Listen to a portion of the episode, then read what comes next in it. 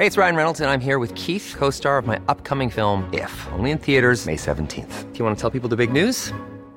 All right, I'll do. Sign up now and you'll get unlimited for $15 a month in six months of Paramount Plus Essential Plan on us. Mintmobile.com slash switch. Upfront payment of $45 equivalent to $15 per month. Unlimited over 40 gigabytes per month. Face lower speeds. Videos at 480p. Active Mint customers by 531.24 get six months of Paramount Plus Essential Plan. Auto renews after six months. Offer ends May 31st, 2024. Separate Paramount Plus registration required. Terms and conditions apply if rated PG.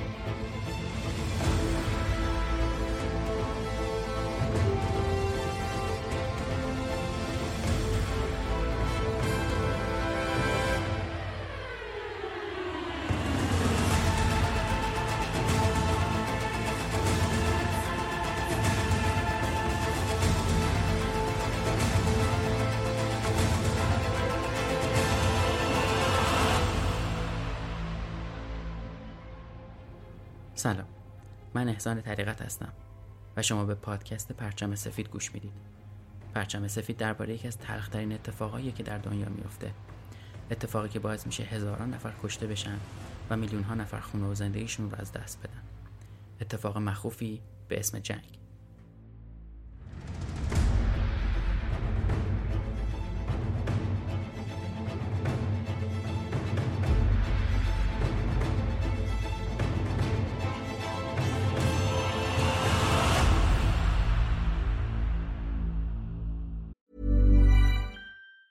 Hey, it's Ryan Reynolds, and I'm here with Keith, co star of my upcoming film, If, only in theaters, May 17th. Do you want to tell people the big news? All right, I'll do it. Sign up now and you'll get unlimited for $15 a month in six months of Paramount Plus Essential Plan on us. Mintmobile.com slash switch. Upfront payment of $45 equivalent to $15 per month. Unlimited over 40 gigabytes per month. Face lower speeds. Videos at 480p. Active Mint customers by 531.24 get six months of Paramount Plus Essential Plan. Auto renews after six months. Offer ends May 31st, 2024. Separate Paramount Plus registration required. Terms and conditions apply if rated PG. I'm Sandra, and I'm just the professional your small business was looking for. But you didn't hire me because you didn't use LinkedIn jobs. LinkedIn has professionals you can't find anywhere else, including those who aren't actively looking for a new job but might be open to the perfect role, like me. In a given month, over 70% of LinkedIn users don't visit other leading job sites. So if you're not looking on LinkedIn, you'll miss out on great candidates like Sandra. Start hiring professionals like a professional. Post your free job on linkedin.com/people today.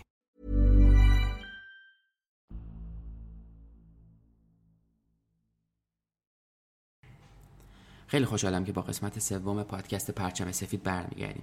چیزی که میشنوید اپیزود سوم پادکست پرچم سفید هستش و پرونده که در حال مرور اون هستیم پرونده جنگ جهانی دومه که در آذر 97 منتشر میشه. خیلی ممنونم از اینکه دو اپیزود قبلی رو دنبال کردید و کلی feedback دادید بهمون. واقعا ازتون ممنونم. ما همه اونا رو شنیدیم و خوندیم یادداشت کردیم و سعی می‌کنیم همشون رو پیاده بکنیم. طبیعتا فازبندی می‌کنیم که موارد مهمتر رو زودتر به فاز اجرایی برسونیم در مورد روش هایی که می‌تونید پادکست رو گوش بدید باید بگم که قسمت های جدید رو از همه اپ های پادگیر مثل Castbox Google Podcast، پادکست Apple، Overcast، Spotify و روی سایت های شنوتو، ناملیک و Beeptunes می‌تونید بشنوید. کانال تلگرامیمون هم با آدرس White Flag Podcast و توییترمون هم با آیدی White Flag PDCST قابل دسترسی هستش. دوباره تکرار می‌کنم. تلگراممون White Flag Podcast و توییتر White Flag PDCST البته واقعا خواهش می‌کنم ازتون که هم این پادکست رو و هم بقیه پادکست هایی که دوست دارید رو از طریق اپ های پادگیر در واقع دنبال بکنید که کسایی که پادکست می‌سازن بتونن اطلاعات و ارقام و در واقع آنالیز خوبی رو بتونن از هر قسمت پیدا بکنن و داشته باشن. خودتونم راحت ترید هر موقع اپیزود جدیدی میاد در واقع مطلع میشید و می‌تونید راحت تر پیگیری بکنید. در مورد توییتر بگم که به زودی یه timeline ی از جنگ جهانی دوم رو با فواصل زمانی مشخصی منتشر می‌کنیم که به نظر خودمون خیلی جذابه و اطلاعات زیادی رو هم توش می‌تونیم در واقع ببینیم. هم account توییتر پادکست رو لطفا دنبال کنید و هم کانال تلگرامش رو که این update ها و این در واقع اطلاعات جدید رو بتونید به خوبی ببینید. از لیلی اسلامی هم خیلی ممنونم که با کمکش این امکان رو دارم که قسمت های جدید رو تو بازه های زمانی نسبتا کوتاهی منتشر بکنیم. ازش ممنونم و خیلی کمک می‌کنه توی جمع و در واقع دستبندی اطلاعات به من. فکر کنم دیگه بریم سراغ پرونده خودمون یعنی پرونده جنگ جهانی دوم قسمت سومش. یه مروری بکنیم به دو قسمت قبلی شاید بد نباشه. اگه این دو قسمت رو شنیده باشید دیدید که به بررسی ظهور آدولف هیتلر به عنوان یه دیکتاتور بر مسند قدرت در واقع پرداختیم و توی قسمت دوم هم زندگی در دوران صدارت هیتلر و قبل از جنگ جهانی دوم رو بررسی کردیم. اما الان دیگه بریم سراغ قسمت سوم که می‌خوایم از کشورگشایی های هیتلر تا شروع جنگ جهانی صحبت کنیم. قسمت سوم عنوانش هست کشورگشایی قبل از نبرد بزرگ. The army that.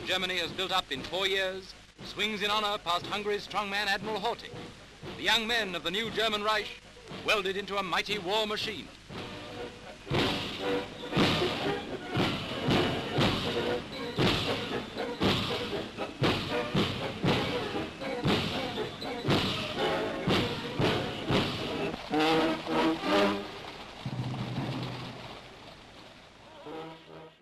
با اینکه جامعه ملل از هر طرف مورد تایید و حمایت بود ولی توی جلوگیری از تجاوز نیروهای متجاوز اون زمان ناتوان بود و این موضوع به همه هم ثابت شده بود. همونطوری که توی اپیزودهای قبلی گفتیم هیتلر وقتی قدرت گرفت از جامعه ملل خارج شد و برخلاف تعهداتی که بر اساس قرارداد ورسای داده بود توسعه نیروی نظامیش رو مجددا از سر گرفت.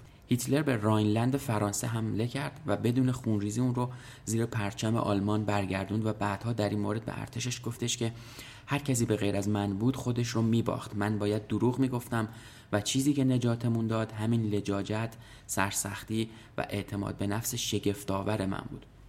هیتلر از مدتها قبل ایده کشورگشاییش رو داشت اما به جای اینکه جنگ رو شروع بکنه کشورگشایی رو با بهونه های مختلف شروع کرد. این کشورگشایی ها رو اول بدون خونریزی شروع کرد ولی بعد به سربازاش گفته بود که رحم نداشته باشند و وحشیانه عمل کنند چون 80 میلیون آلمانی باید به حقشون برسن. پیشوا می‌گفت کسایی که می‌خوان بجنگن رو بذارید بجنگن و بدونین کسایی که نمی‌خوان بجنگن شایستگی زندگی کردن رو ندارن. هیتلر می‌گفت آلمان باید بجنگه چون معاهده ورسای قلمروهاشو از چنگش درآورده و سرزمینایی که مردم آلمان توش زندگی می‌کنن حالا دیگه زیر پرچم این کشور قرار نداره. جالبه که آدولف هیتلر با این ادعاها آلمانیای خسته از جنگ جهانی اول و روزهای سخت بعد از شکست رو با خودش همراه کرده بود. اون بهشون میگفتش که مسئله گسترش فضای زندگی ما در شرق مهمه. ما باید بتونیم هم منابع غذایی لازم رو به دست بیاریم و هم مسئله ایالت بالتیک رو حل کنیم.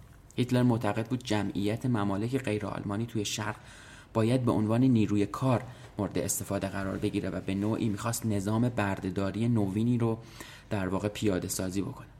توی اون روزها یهودیا توی آلمان و سرزمینایی که تصرف می‌کرد زندگی سختی داشتن. البته اگه زنده میموندن. شاید از نظر خیلی از ماها احمقانه برسه که یهودیا زیر همه فشارهای حکومت رایش هنوز خاک آلمان رو ترک نمی‌کردن. اما دلیل موندن اونا زیر این همه تهدید و تحقیر و ظلم خیلی روشن بود. فقط عده کمی از مردم باور داشتن که وحشت آفرینی ادامه پیدا می‌کنه و خیلی معتقد بودن که این همه فشار و ظلم به زودی به پایان می‌رسه. از سال 1933 تا سال 1938 بودجه تسلیحاتی رایش سوم مدام افزایش پیدا کرد. این بودجه سال 1933 چیزی معادل 700 میلیون مارک بود اما 1935 یعنی فقط دو سال بعد به 15 میلیارد مارک رسید. خب طبیعتا جالبه بدونیم که توی این سالها کل بودجه رایش معادل 26 و دو دهم میلیارد مارک بود. و معنیش اینه که اونا بیشتر از نیمی از بودجهشون رو برای امور در واقع نظامی و تسلیحاتی خرج می‌کردن. البته نباید فکر کنیم که هیتلر خیلی خوب سازوکارهای بالا بردن این بودجه رو فراهم کرده بود. اونا حسابی بدهکار شده بودن. سال 1933 بدهی های رایش 12 و 19 صدم میلیارد مارک بود. اما 1938 اونا 31 و نیم میلیارد مارک بدهی بالا آورده بودن. حالا رایش فقط به جنگ و کشورگشاییاش امید داشت تا از جیب ملت های دیگه بتونه بدهیاش رو پرداخت بکنه. از طرفی هیتلر هم نمی‌تونست از مردمش انتظار داشته باشه سطح زندگیشون رو پایین بیارن و صرفه جویی بکنن. اگه اپیزود دوم رو گوش کرده باشید دیدید که اونا تو چه شرایطی زندگی می‌کردن قبلش و بعد یه کمی اوضاع بهتر شد. اما فشار آوردن به آلمانی ها پایانی جز مرگ رایش سوم نمی‌تونست داشته باشه. هیتلر که بالون آزمایشیش رو توی آسمون راینلند به پرواز درآورده بود و با هیچ واکنش نامطلوبی هم روبرو نشده بود داشت برنامه های تازه‌ای رو برای کشورهای دیگه میچید. این بار هم آلمانیا پشتش بودن و به بهونه به دست آوردن فضای حیاتی برای نژاد برترشون حمایتش می‌کردن و هم از طرف دیگه انگلیس و فرانسه از ترس شروع یه جنگ دیگه دم بر نمی آوردن این وسط فقط ارتش نازی از بازی شیر یا خط هیتلر با آینده آلمان میترسید و برای هیتلر هم اصلا مهم نبود که ارتشش نسبت به تصمیماش چه احساسی دارن هیتلر توی آسمونای راینلند میپرید و به شرق اتریش نگاه می‌کرد اتریشی که خونه دوم آلمانیا بود. هیتلر سال 1937 به ژنرالاش گفتش که هدف بعدی اتریشه به نظر پیشوا همه چی برای پیوند زدن خاک اتریش با آلمان بزرگ آماده بود. اتریش نیروی گسترده نازی داشت که دولت آلمان ازش پشتیبانی و بهش کمک مالی می‌کرد. اون موقع صدر اعظم اتریش فردی بود به اسم شوشنیک. صدر اعظم اتریش شوشنیک مخالف جنبش نازی بود و یه سری از رهبرای این جنبش رو توی این خاک این کشور در واقع بازداشت و زندانی کرده بود. اما ملاقاتی ترتیب داده شده بود تا هیتلر و شوشنیک همدیگر رو در پناهگاه پیشوا ملاقات کنند. ولی داستان عوض میشه بعد از این ملاقات. شوشنیک وقتی توی پناهگاه هیتلر با پیشوا روبرو میشه یه التیماتوم جدی از هیتلر می‌گیره. اون باید منع فعالیت نازی‌ها تو اتریش رو لغو و بازداشتی رو هم آزاد می‌کرده. در غیر این صورت ارتش آلمان همون روز وارد خاک کشورش می‌شد. شوشنیک از ترس خون و خونریزی شرایط پیشوا رو میپذیره اما انگار برای پیشوا فرقی نمی‌کرده. ارتش آلمان دوازدهم مارس از مرز میگذره و جالبه که با استقبال گرم هزاران اتریشی هم روبرو میشه.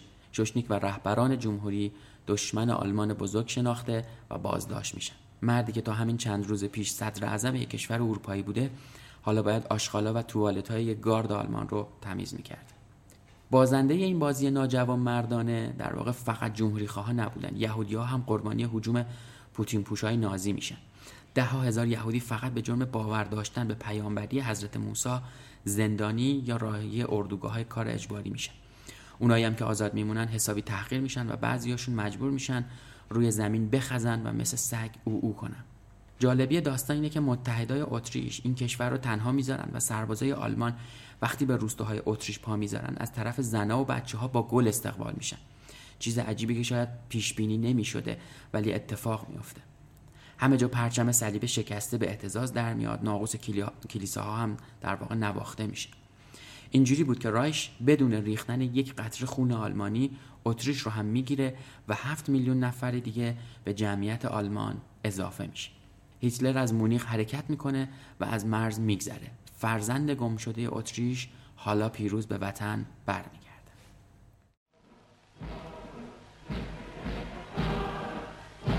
The Treaty of Versailles was signed in 1919, there have been only a few really momentous days in the history of Europe. Mussolini marching on Rome, Stalin launching his first five-year plan, Hitler breaking the bonds of Versailles one by one.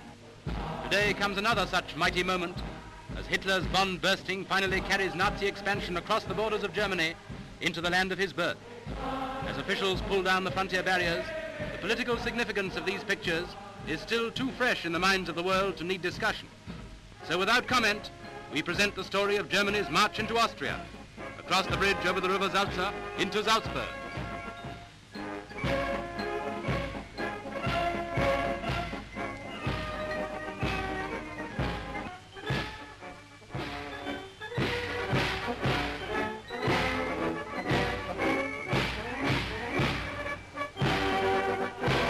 The German cameramen have sent us pictures of schoolchildren saluting the armored cars as they pass, of Austrian frontier guards welcoming German officers and riding side by side with them along the frontier roads.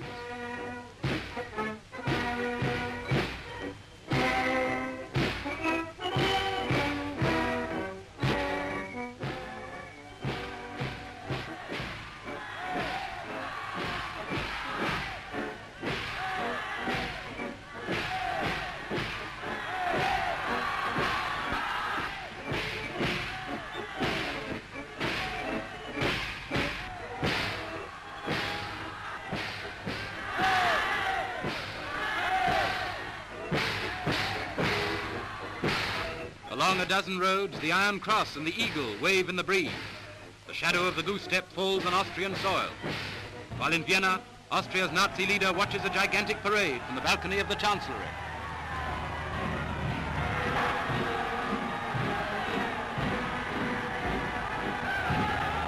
And in Grasse, Hitler himself drives into the city.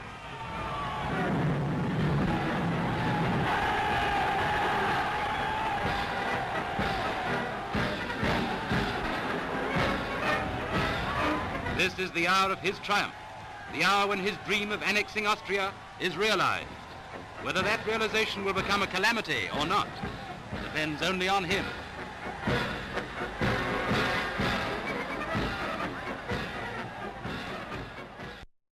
اما این در واقع تازه یه جورایی برای هیتلر دستگرمی میشه هدف بعدی پیشوا چکسلواکیه حالا که اتریش به خاک آلمان پیوند می‌خوره چکسلواکی از سه طرف محاصره شده هیتلر روی بخش آلمانی زبانش در واقع آلمانی زبان چکسلواکی به اسم سودتلند دست می‌ذاره.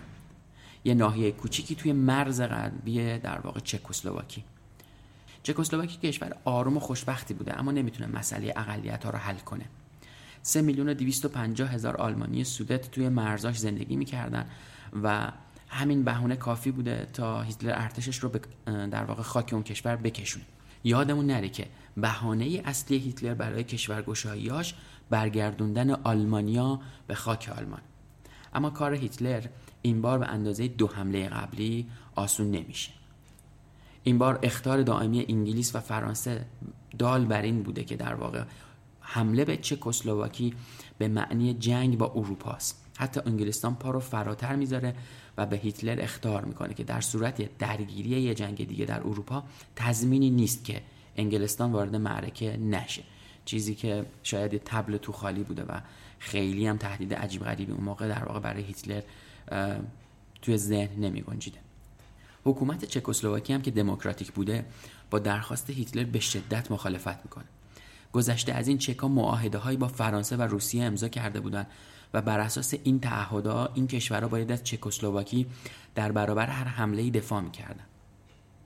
چک فکر می‌کردن که با همچین متحدای قدرتمندی دیگه جایی برای نگرانی نیست که البته خیلی هم نباید مطمئن می بودن که توی آینده نچندان دوری می‌فهمن چه اتفاقی براشون میفته از اون طرف هیتلر هم وقتی نظر مخالف جنرالاش رو شنید داد و بیداد شدیدی راه انداخت و اونا رو به بزدل بودن متهم کرد. ژنرالایی که فکر می‌کردن هیتلر جدی نمیگیردشون و توی تصمیماشون دخالت می‌کنه یه نماینده مخفی رو به لندن میفرستن تا با یه عضو کابینه بریتانیا ملاقات کنه و اونا رو در جریان نقشه پیشوا برای فتح چکسلواکی بذاره البته مقامات عالی دولت بریتانیا متاسفانه موضوع رو جدی نمی‌گیرن و اهمیتی به این هشدار نمیدن. چیزی که براشون گرون تموم میشه.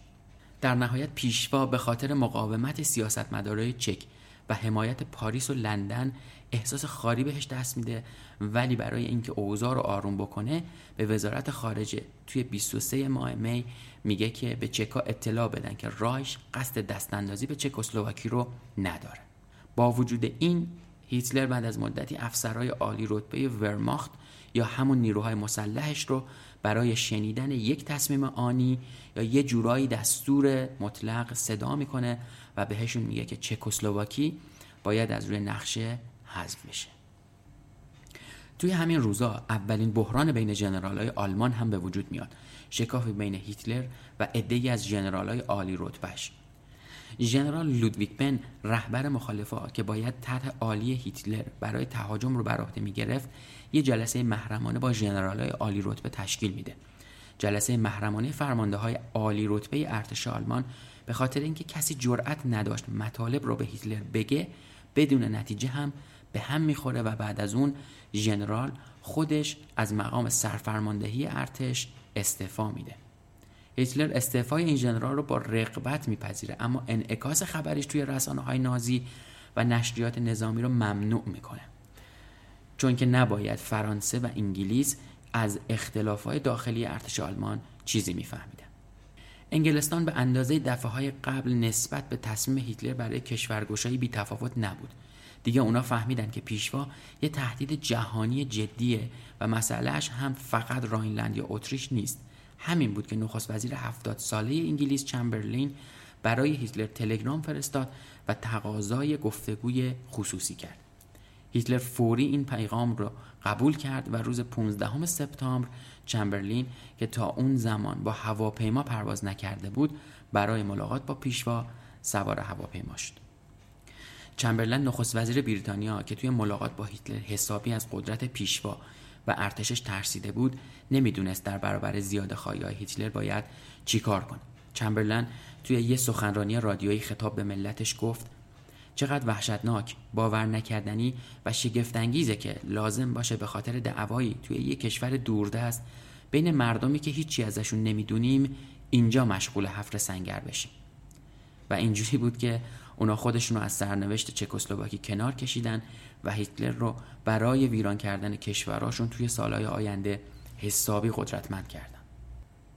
بعد از اون دیدار تحقیرآمیز چمبرلین برای میانجیگری دست به دامن موسولینی شد و اونم یک کنفرانس با قدرت‌های بزرگ رو پیشنهاد داد. دعوتنامه هایی به سرعت برای سران دولت های انگلستان، فرانسه و ایتالیا ارسال شد. تا روز بعد برای حل مسئله چکسلواکی توی مونیخ با پیشوا دیدار کنه اما برای پراگ دعوتنامه فرستاده نشد. از چکسلواکی حتی نخواسته بودن موقع صدور حکم مرگش هم حاضر باشه. بالاخره و روز 29 سپتامبر چمبرلین دالادیه نخست وزیر فرانسه و موسولینی توی مونیخ دور هم جمع شدن و موافقت کردند که آلمانا از اول اکتبر تا دهم اون ماه به منطقه زودتن وارد بشن و بعد همه پرسی انجام بشه و تصمیم نهایی رو مردم بگیرن. البته شوروی توی معاهده نامه مونیخ شرکت نکرد و به شدت هم بهش معترض بود. جالبه بدونیم که وقتی چمبرلین و دالادیه که در واقع شکست خورده مذاکرات بودن به کشورشون رفتن جمعیت با شور و شوق و هیجان ازشون استقبال کردن و اونا رو به عنوان ناجیایی که صلح رو برای اروپا آورده معرفی کردن. بله از نظر کشورهای دیگه دست و دلبازی اونا برای بخشیدن در واقع چکسلواکی به رایش یه قدمی بوده که در راه صلح جهانی برداشته می‌شد. به این ترتیب چک هایی که خیالشون به خاطر پیمان هایی که با انگلستان و فرانسه داشتن راحت بود ترد شدن و خاکشون رو برای میزبانی از پوتین های نازی ها آماده کردن.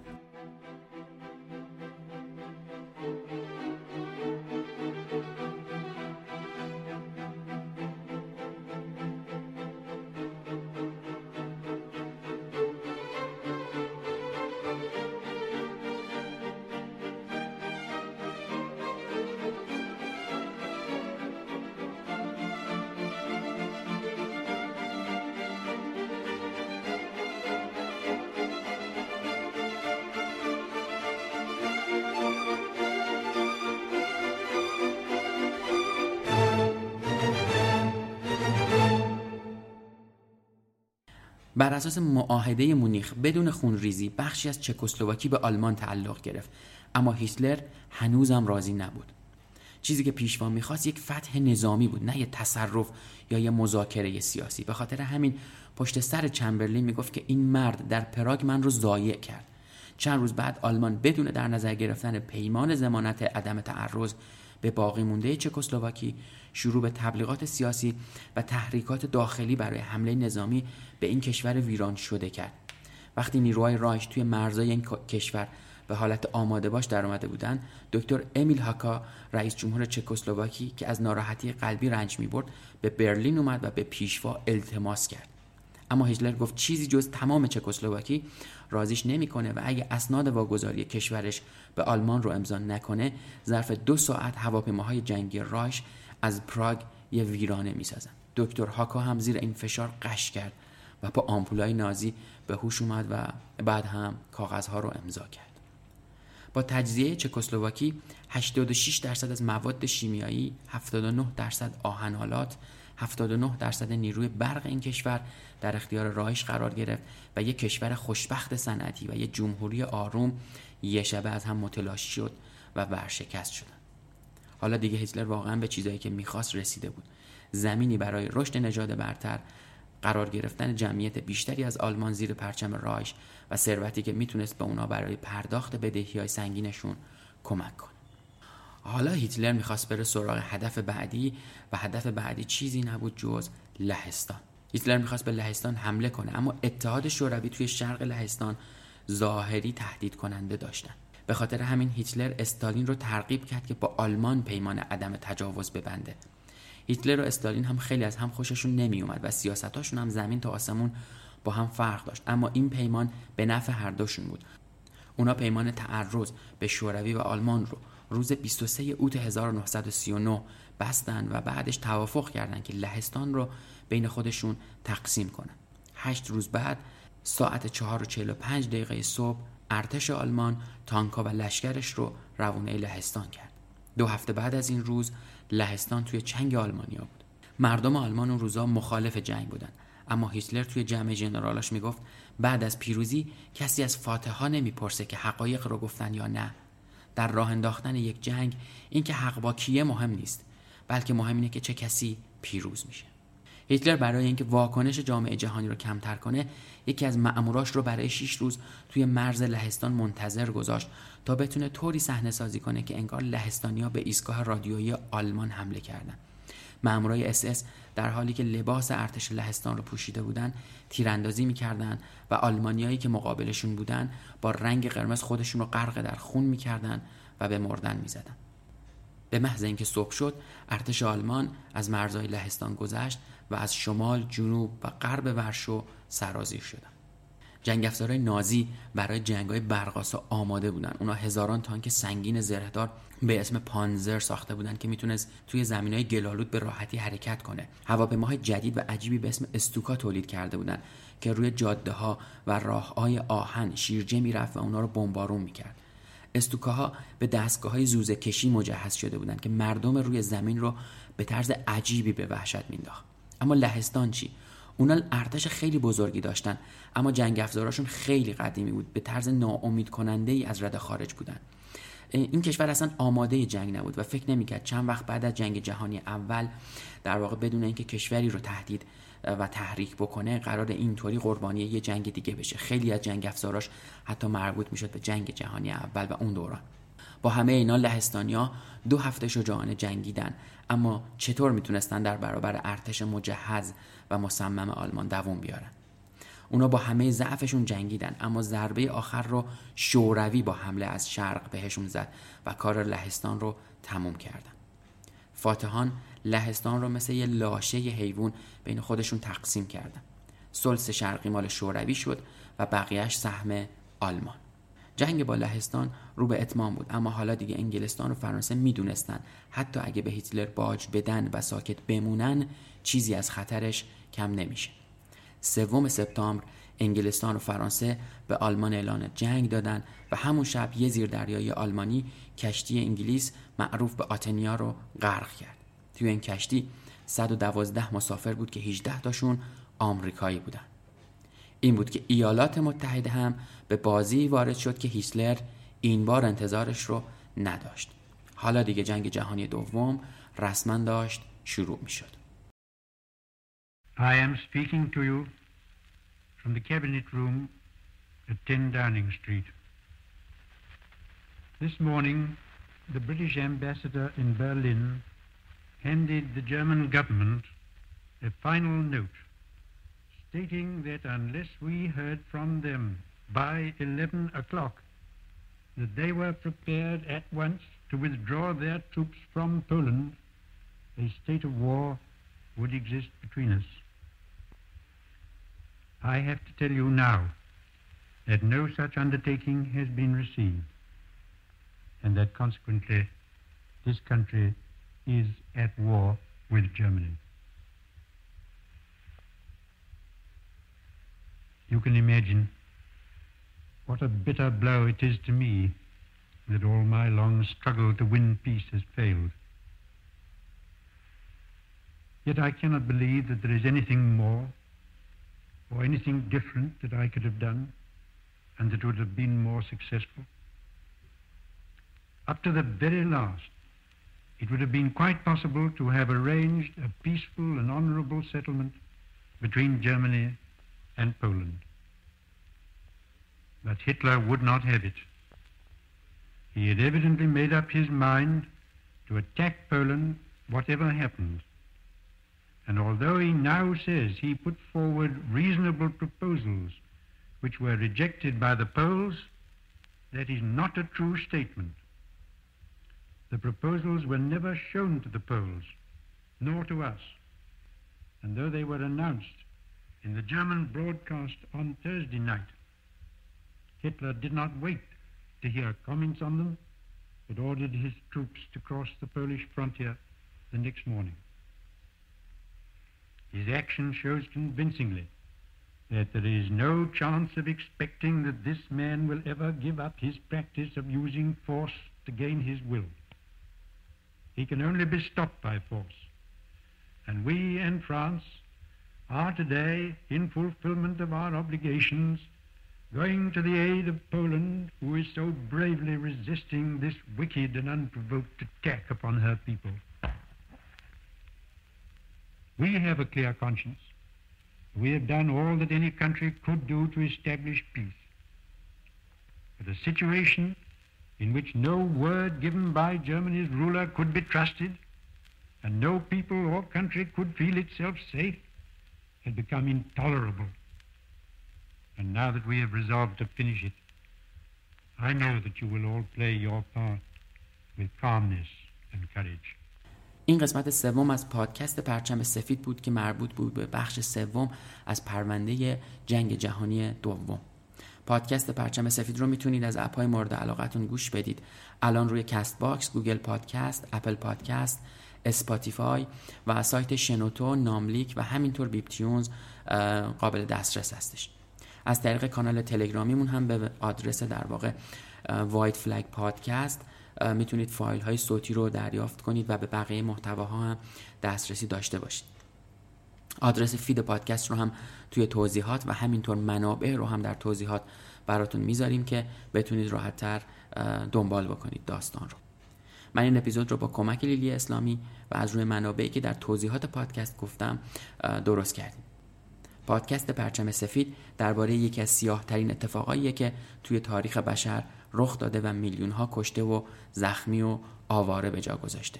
موضوعی با عنوان جنگ.